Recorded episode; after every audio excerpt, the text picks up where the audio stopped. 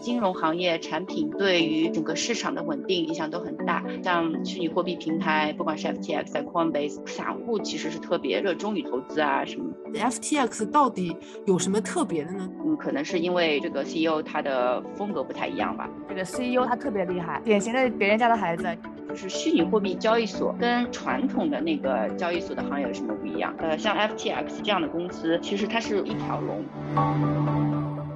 Hello，大家好，欢迎回到北美金视角，我是坐标上海的 Brenda，我是坐标芝加哥的 Alan。哎，Brenda，我跟你讲，其实最近啊，芝加哥有好多大公司纷纷搬走，像 Citadel 啊、Caterpillar 啊，还有之前啊 波音啊等等都搬走了。这几年波音都走，我的天，这么，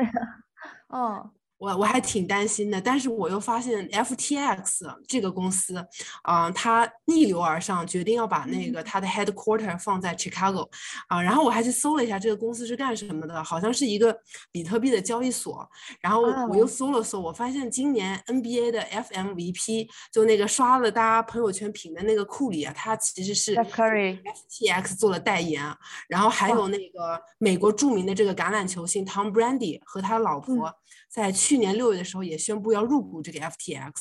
就我就在想，这个 FTX 到底有什么样的魔力，吸引了不同的人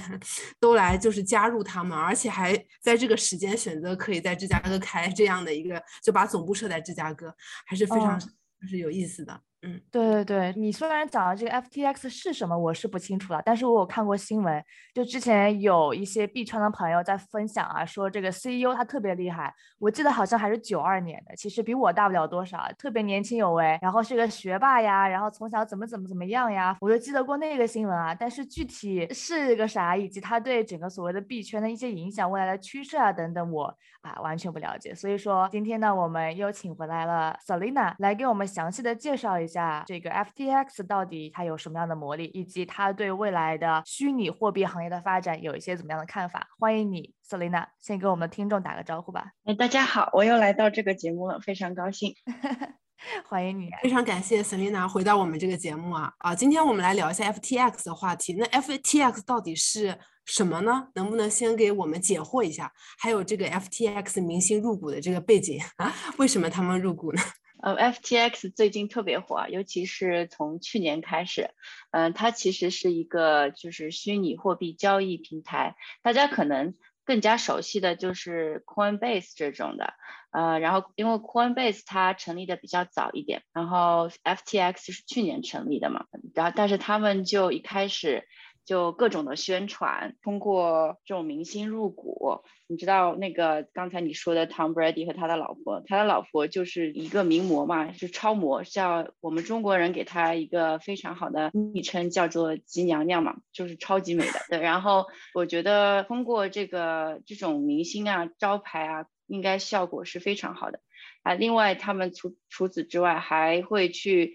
在政客方面、游说客方面也做了很多的。呃，事情有经常去跟他们吃饭啊什么的，因为你们知道的嘛，就是美国政治对于这种经济金融行业啊，这种体系法律都是非常重要的，尤其是现在执政党是民主党嘛，所以他们跟民主党那个走的也挺近。而且我就是还去研究了一下，就是二零二零年大家都知道拜登和川普就是在竞选嘛，他们 CEO 就给其实给那个拜登捐赠了很多很多钱。是排名第二的，然后排名第一的以个人名义的第一的，大家可也知道是 Bloomberg，Michael Bloomberg，就是非常有名的数据库 Bloomberg。然后第二名就是这个 Sam。那看来还是科技的这些呃跟数据相关、跟怎么说新兴行业相关的这些大佬，他们更想要抓住这个 所谓的政治的这一层关系。可以这样理解吗？对，因为其实在美国，尤其是就是金融行业，不不仅仅是新兴行业，政治是非常重要的，因为它呃是你知道，金融都是要被监管的，不管在美国还是中国，都是受到监管的。金融行业产品对于整个市场的稳定呃影响都很大，尤其是。你知道，就是像虚拟货币平台，不管是 FTX、在 Coinbase，散户其实是特别热衷于这件事情，投资啊什么。据说比特币有的人不就是靠比特币变成百万富翁、亿万富翁的嘛，所以然后也有很多骗局啦，当然大家也都知道，所以就是特别火。那所以一定要和这些呃，像美国的话有两个监管部门是 SEC 和 CFTC 嘛，SEC 是管就是现货类的东西，CFTC 就是衍生产品嘛，然后所以他们一定要和这些人打交道啊，这样子才可以通过他们新的产品啊，还有知道。呃，至少他们应该怎么去规划他们的未来，然后怎么设计他们的平台等等。对啊，所以您刚刚讲的这些，就是它其实背后爆火的原因，一一方面也就是说，呃，真的有很多投资者想要投这个，然后还有监管的这些需求，还有就是一方面是明星这样嘛。我觉得都有作用，而且我觉得应该是这个呃 CEO 啊，这个 Sam，他的名字叫 Sam Bakeman Fried，他是一个很聪明的人，就是。这一方面都有布局，嗯，其实他刚才那个 Brenda 说了很年轻嘛，就经工作经验也没有那么多的情况下就可以呃大展大展拳脚，我就觉得也是很厉害的。我看了一下他的背景，他是一个数学天才，那个 MIT 毕业的嘛，物理学的主修物理，然后辅修数学，然后就是高中也是参加那种天才班的那种，所以你们也知道。呃，而而且他自己成立了量化公司，后来就呃通过那个量化交易公司，他发现了有一个方法可以赚钱，就是比特币，是他发现日本那边的价格比美国的高，所以就用套利的方式啊买卖，从而就赚了很多钱，在二零一八年、二零一九年那段时间，所以他就一下子变成了嗯对亿万富翁。现在好像资产应该是有一百亿美元这么多，但是它的你知道资产是虚拟货币类的嘛？最近跌了很多，比特币从最高到现在也跌了，呃，现在只剩下三分之一了嘛，所以呃，但是还是非常多。对你想想看，他才这么年轻，就只是通过这个呃发财，那真的是呃量化方面应该是非常厉害的。嗯，是。然后我还发现很有意思的是，他的雄心壮志也非常厉害。因为你们知道那个 FTX 是一个虚拟货币交易平台，但是最近新闻，呃，他还收购就入股了那个 Robinhood。我们上上次我参加那个节目不是讲 FTFOP 的嘛，Robinhood，他们买了七点六个百分比的那个股份，非常厉害哇。然后好像在陆续的收购别的吧。那我们知道 Robinhood 它不是只限于。虚拟交易平台，它就是一个散户用来作为经纪商，就是经纪商 broker，我们上次说的那个一个平台，各种交易都是可以的。所以我觉得他们可，他可能是不想只限在于虚拟货币了，那他就是想要参与各种的金融产品，这样对他来说风险也可以降低。大家想想，就像我们投资一样的，不是只投资在一种虚拟货币，他也想要投资在。呃，股票啊、期权啊等等方面，对吧？嗯，相当于因为他把这个风险给放在了比较传统的一些金融投资产品里面，然后他整个人的呃。包括你刚才讲到他那个从政治角度去给自己铺路啊等等的，相信也是一举多得啦。他可能就是虽然说知道了大概这个虚拟货币呃未来的一些趋势和风险，但是同时他也有一些 Plan B。我看来这个人是一个非常谨慎、非常厉害的一个老手。对，嗯，对，我不知道他是一个新手，但感觉又是一个老手。对，不知道他的父母有没有贡献，因为他父母是教授，是那个都是斯坦福法学院的教授。你们知道就是律师嘛？然后他们俩是律师方面的教授，然后又是律师又是教授。我觉得他们可能在司法啊等等方面，嗯，可能给他灌输了一些思想，或者是他们认识一些人嘛，嗯，真的是很与众不同，嗯嗯，典型的别人家的孩子，精英家的孩子，我们都羡慕不来。而且他跟别人不太一样，是他给自己树立的形象特别好，就是他参与的在创建这个刚才说的量化公司之前。是一个和首先和 FTX 是不一样的一个公司，是叫量化交易公司，后来才成立了 FTX。呃，但是在这个这个之前呢，他去了一个中心，叫做呃 Effective Altruism，就是有效的利他主义中心。然后后来我看了一下，他这个人就是标榜或者是说自己是一个利他主义者，所以他就会捐献很多很多钱。就是民主党对大众福利要求都比较，就想要。给大众福利增加很多补贴嘛，尤其是在拜登当选以后，就是疫情，对吧？我们在疫情期间，我们都看到了给普通老百姓很多的补助，呃，所以呢，我觉得这个是刚才李伦说的那个芝加哥市长那个事情，嗯，我觉得就是他芝加哥市长肯定对这件事情很关很开心啊，就是大家都搬走了，但是他们加入了，呃，然后他而且他们还搭就是 FTX 还答应给芝加哥市民。部分芝加哥市民收入补助，所以就提供了岗位，或者是也许提供了岗位，但我觉得他可能是就是说赞助啊，这种呃补贴等等。市长那对于芝加哥市长来说，就是一件很有面子的事情嘛。嗯，是，那真的很好。而且他对芝加哥为什么他会选在芝加哥这个地方，我不知道你们有没有想过？这个也很有意思，就有点像我国内其实很多大厂在竞标的时候，再去找标的的时候。呃，基本上大的城市都会去招商引资嘛，对吧？现在美国可能也是这样的一个流程。那为什么纽约啊、L A 啊，包包括硅谷他不去，对吧？呃，听起来好像更加税，芝加哥税也对，那为什 对啊？有可能你想那个 Citadel 或者那些呃，不过 Citadel 他们可能走这些原因不一定是税的问题啊。我还问了一下，像波音也走了嘛？我当时就觉得可。波音好像是 GDP 贡献最多的一个公司吧，因为大家知道造这种呃飞机是产值是非常高的嘛。不过这些公司一般政府都答应给他们一些税收上面的呃优惠的，和我们普通公司不太一样。但我觉得有原因，可能是大家可能听说过，芝加哥有两个非常大的交易所集团，一个就是 CME，就是 CME 大家都知道的，做就是商品最大的一个交易所。还有一个就是 CBOE，CBO，就是美国第一个期权交易所，叫芝加哥期权交易所。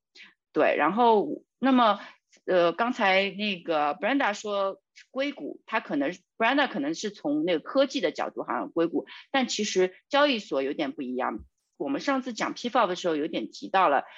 就是把那个订单买卖订单转到一个地方这件事情，对吧？那这个也是有讲究的，就是这它这间这个也是一个交易平台嘛，那它就有买卖订单，嗯，那这么多交易所在这边是应该是服务器啊等等就已经设在这边，或者是我也不是很确定啊，因为嗯我不是他们公司的，但那肯定是和其他做期权啊等或者是其他衍生产品交易所在一个地方的话，那可能是这种服务器啊，呃买卖订单传送比较。呃，方便快速，有可能是这个样子。嗯，这还挺有道理。从从基建的角度来说，他们找了一个已经比较成熟的土壤来做，来种一朵新的花。包括刚才其实你泽琳娜也讲到了嘛，他们不只是野心在于这个虚拟货币，他们野心也在于传统的一些金融产品上面。那我猜测可能是因为这个，不不只是那个土壤的问题，包括它整个生态。都其实已经比较 ready 了。对，而且因为就是很多像 Selina 刚刚讲的这两个交易所的存在，其实芝加哥会有很多的量化基金在这里啊，设各种各样的 office 都在这边嘛。所以如果说他们啊以后想要做虚拟货币的量化交易，可能会优先考考虑 FTX，因为 FTX 正好在芝加哥，可能他们只要接个缆线就过去了，拿到一个很好的价格。这的确也就是 Brenda 说这个土壤的问题，的确是这样。很同意，对我觉得还有一个突然我就觉得很有意思的一个点，就是我们刚才提到其他那个已经有的最大的两个交易所，一个 CME 和 CBOE 嘛，CBO，然后这都是衍生产品方面的，对吧？然后那个一个是做期货，一个做期权的嘛，那 FTX 可能。嗯，除了现货的比特币，那可嗯，大家知道就是比特币可以有期货、有现货，甚至有期权一样的。那感觉就好像是把我们芝加哥这样的城市变成了一个衍生产品交易所的一个中心。嗯，然后刚才说的纽约，那我们有纽交所和纳斯达克，可能就是股票着重于股票的那种。我觉得从政治角度和国家规划角度，好像也挺不错的。对，而且跟当地的那些放的也有关系，可能那些放的专门就是 trade 这些衍生的，所以就在芝加哥建了一个。那些交易，嗯，股票的可能也不对这个不感兴趣。你建到纽约，可能人家也不想用这种一样的方法来交易你，逻辑可能不一样。我觉得以莲这个点跟市长芝加哥市长说一下，市长应该会很高兴。感觉他只要一说，然后那些所有其他还没有搬到芝加哥的。衍生产品交易，呃，就是量化公司都应该搬过来，然后就因为这边好像 更方便，他直接接一个那个终端嘛，就接在这边，三个公司都可以接。对，是，哎，其实那我很好奇，FTX 到底有什么特别的呢？它到底是个怎么样的虚拟货币交易平台呢？就是 FTX 有什么不一样呢？嗯，我觉得就是 FTX 和很多其他的那些虚拟货币交易所也是差不多的，它就是嗯宣传的更多一些，嗯，可能是因为这个这个 CEO 他的风格不太一样吧。但我觉得可以跟大家讲一下，就是虚拟货币交易所。或这个行业跟传统的那个交易所的行业有什么不一样？因为我们刚才已经聊到了 CME、CBOE 啊、纳斯达克那些嘛。那我觉得大家可能感兴趣。呃，有一点很不一样，就是呃，像 FTX 这种这样的公司，嗯，其实它是我我称之为一条龙。像我们可以回到传统行业，其实我们上次讲 PFOF 的时候也提到的，传统行业交易所的话，它就只是一个交易所嘛。但大家。如果要一个单买卖的单子，它其实开始是起源于哪里呢？是有人下单，比方说是一个嗯散户，嗯，我们知道这个其实这种平台散户很多嘛，那散户交易了，那是谁把它弄到交易所呢？我们现在说传统的交易所，那就是有 broker，然后 broker 就是散户在 broker 那开户，然后 broker 就会呃根据他的算法。呃，找到一个最合理的价格、最好的价格为散户去成交这个交易，不管是买还是卖。那么这个发生的地方呢，嗯，就是交易所。但是真正交割，什么叫交割呢？就比方说你有一个股票，你有一百个股票在 Elan 那里，还有那个 Brenda 想买这个一百个股票，那么就要从他的账户划过来，从 Elan 那边划到 Brenda 那里。那这件事情呢，就是清算公司做的事情了，交易所只是。让这个交易发生的一个地方，然后提供最好的价格，嗯，那么最后就交割完这个事情就做完了。但是我说的 FTX 或者其他的期货交易所，这个虚拟货币交易所呢就不太一样，它是一条龙，它自己有交易平台，你可以打开手机或者是 APP，就像 Coinbase，大家熟悉的 Coinbase，就是直接就可以在上面交易。那个说明了它就是一个 broker，它有自己的交易平台，然后。你在他们下单，然后他在自己的那个呃平台，就是他是交易所嘛，那给你一个价格出来，因为它会显示，你也可以看到买方和卖方现在的价格是多少，就是我们上次说的 bid 和 ask 这个这个之间嘛，然后他们就最后成交。交割呢，他们也有清算公司，这个集团呢，他也有自己的清算公司，然后把这件事情就清算完了，从 e l a n 那里把一个比特币放到了 Brenda 那里。就就是一条龙的一个事情，那这样做起来就非常的呃有效，而且成本也很低，对不对？然后然后它还有一些，但是清算方面其实是一个很 tricky 的事情。对它最近好像其实研发了一个新的清算模型，还要通过那种啊 USB 的稳定币结算，其实这都是一些比较机制上比较创新的地方。但我看也不太懂这些到底是干什么用的，能给我们解释一下吗？呃。我也不是，就是就是这个具体的这个的专家嘛，我也是从那个新闻的角度去看的。那我们这里有两个两个题目，一个就是清算的系统，还有一个稳定币嘛。然后我们就先讲一下那个清算系统。清算大家知道吗？就是首先呢就要提到 margin，就是一个杠杆。然后呃杠杆的话就是你其实只有一百块钱。但是你可能可以做两百块钱的事情的，这种就是杠杆，取决于这个这个交易所它给你多少比例的杠杆。杠杆的话就说明了，你就如果价格波动了一点点，但实际上你的账户那波动就会很大嘛。因为我刚才说一百块钱做两百块事情，甚至可以做三百块钱的事情。然后那个那如果一波动，又大家又知道虚拟货币这种波动特别大，原来六万美金的。比特币现在都可以变成两万美金，在这个一年里面就能发生的事情，对吧？一天里面它也可以波动超过百分之十以上，所以就会有出现，好，你账户上钱不够，那它就要清算了，就是平仓，自动平仓，那越快平仓越好，就是不要等到一小时，因为价格波动很很大嘛，就可能你慢的话平仓发现账户里面根本就不够这些钱，那谁来补贴这些钱就是另外一个事情了，就会造成一个系统风险了。所以他们推出的一个就是，比如说说三十秒或者是一分钟，就是来检查一下是不是要平仓，怎么样怎么样。对他就是做这个东西，比较好的避免损失就是提高收益，是吧？就是这个。呃，对，就是因为他们全部都是呃量化和就是高科技嘛，算法等等，就比传统的这些交易所。快，而且刚才我说传统交易所是分开来几个职，就是不同的呃机构嘛，有交易所、交易所和清算、清算，做起来就没这么快了。对，这个就是他们所提出的自动呃清算系统。那你说的那个稳定币呢？我不是很清楚他们嗯，就是具体怎么用稳定币这个来，但是很多其实量化的。交易平台都是用有自己的稳定币的，就比方说还有一个非常有名的交易所叫 Gemini，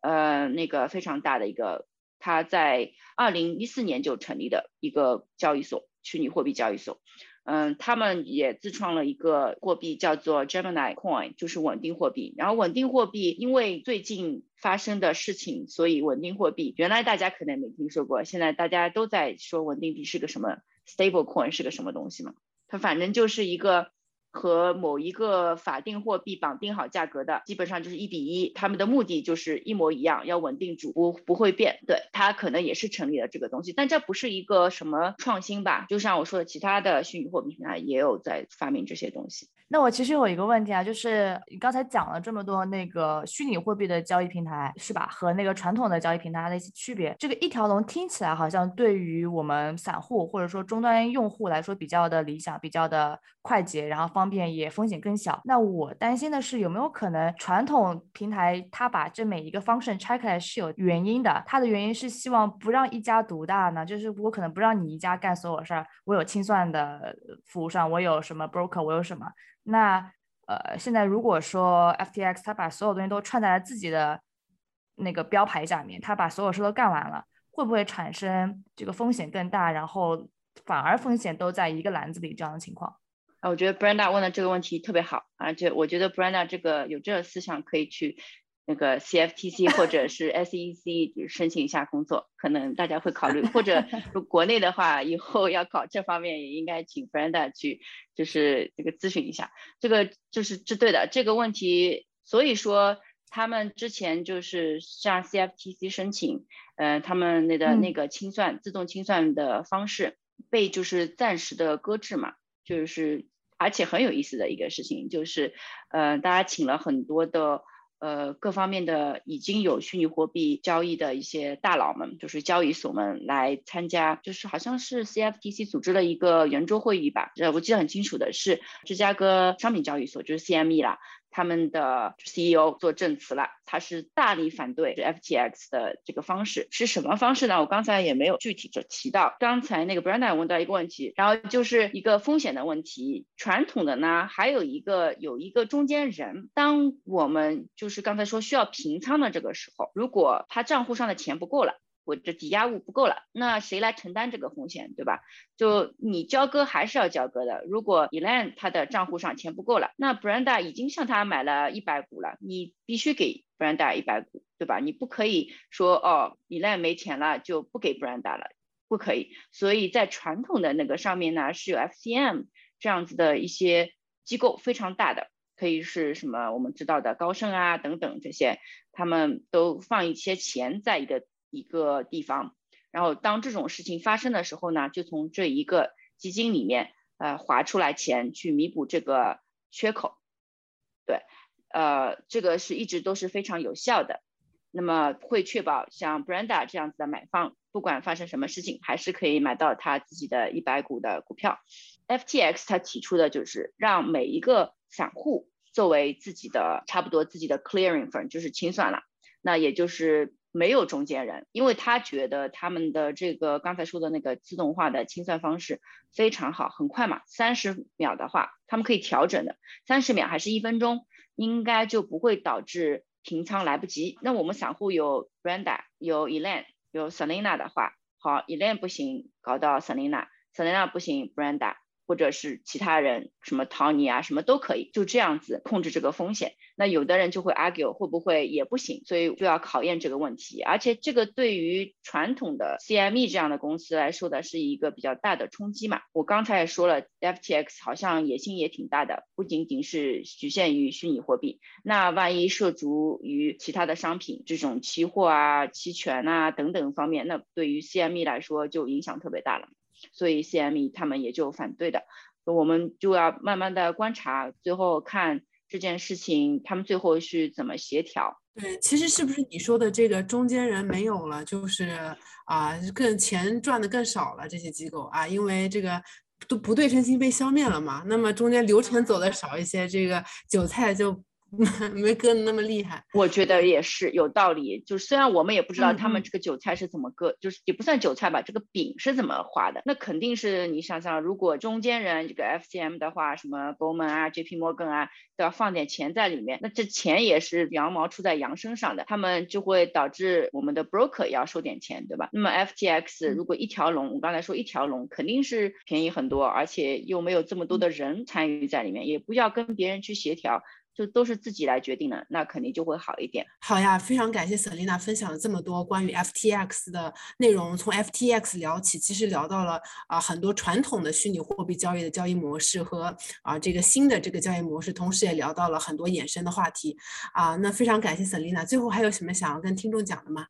啊，就是我也非常荣幸可以接受这次的邀请，因为这个话题非常的有意思，我觉得以后有机会我们可以继续讨论。还听了很多八卦，感觉 对很多八卦，明星都入股了，非常希望能跟这些明星一起致富啊！今天的时间就到这里了，如果喜欢我们的朋友，欢迎订阅，我们下期再见，拜拜，拜拜。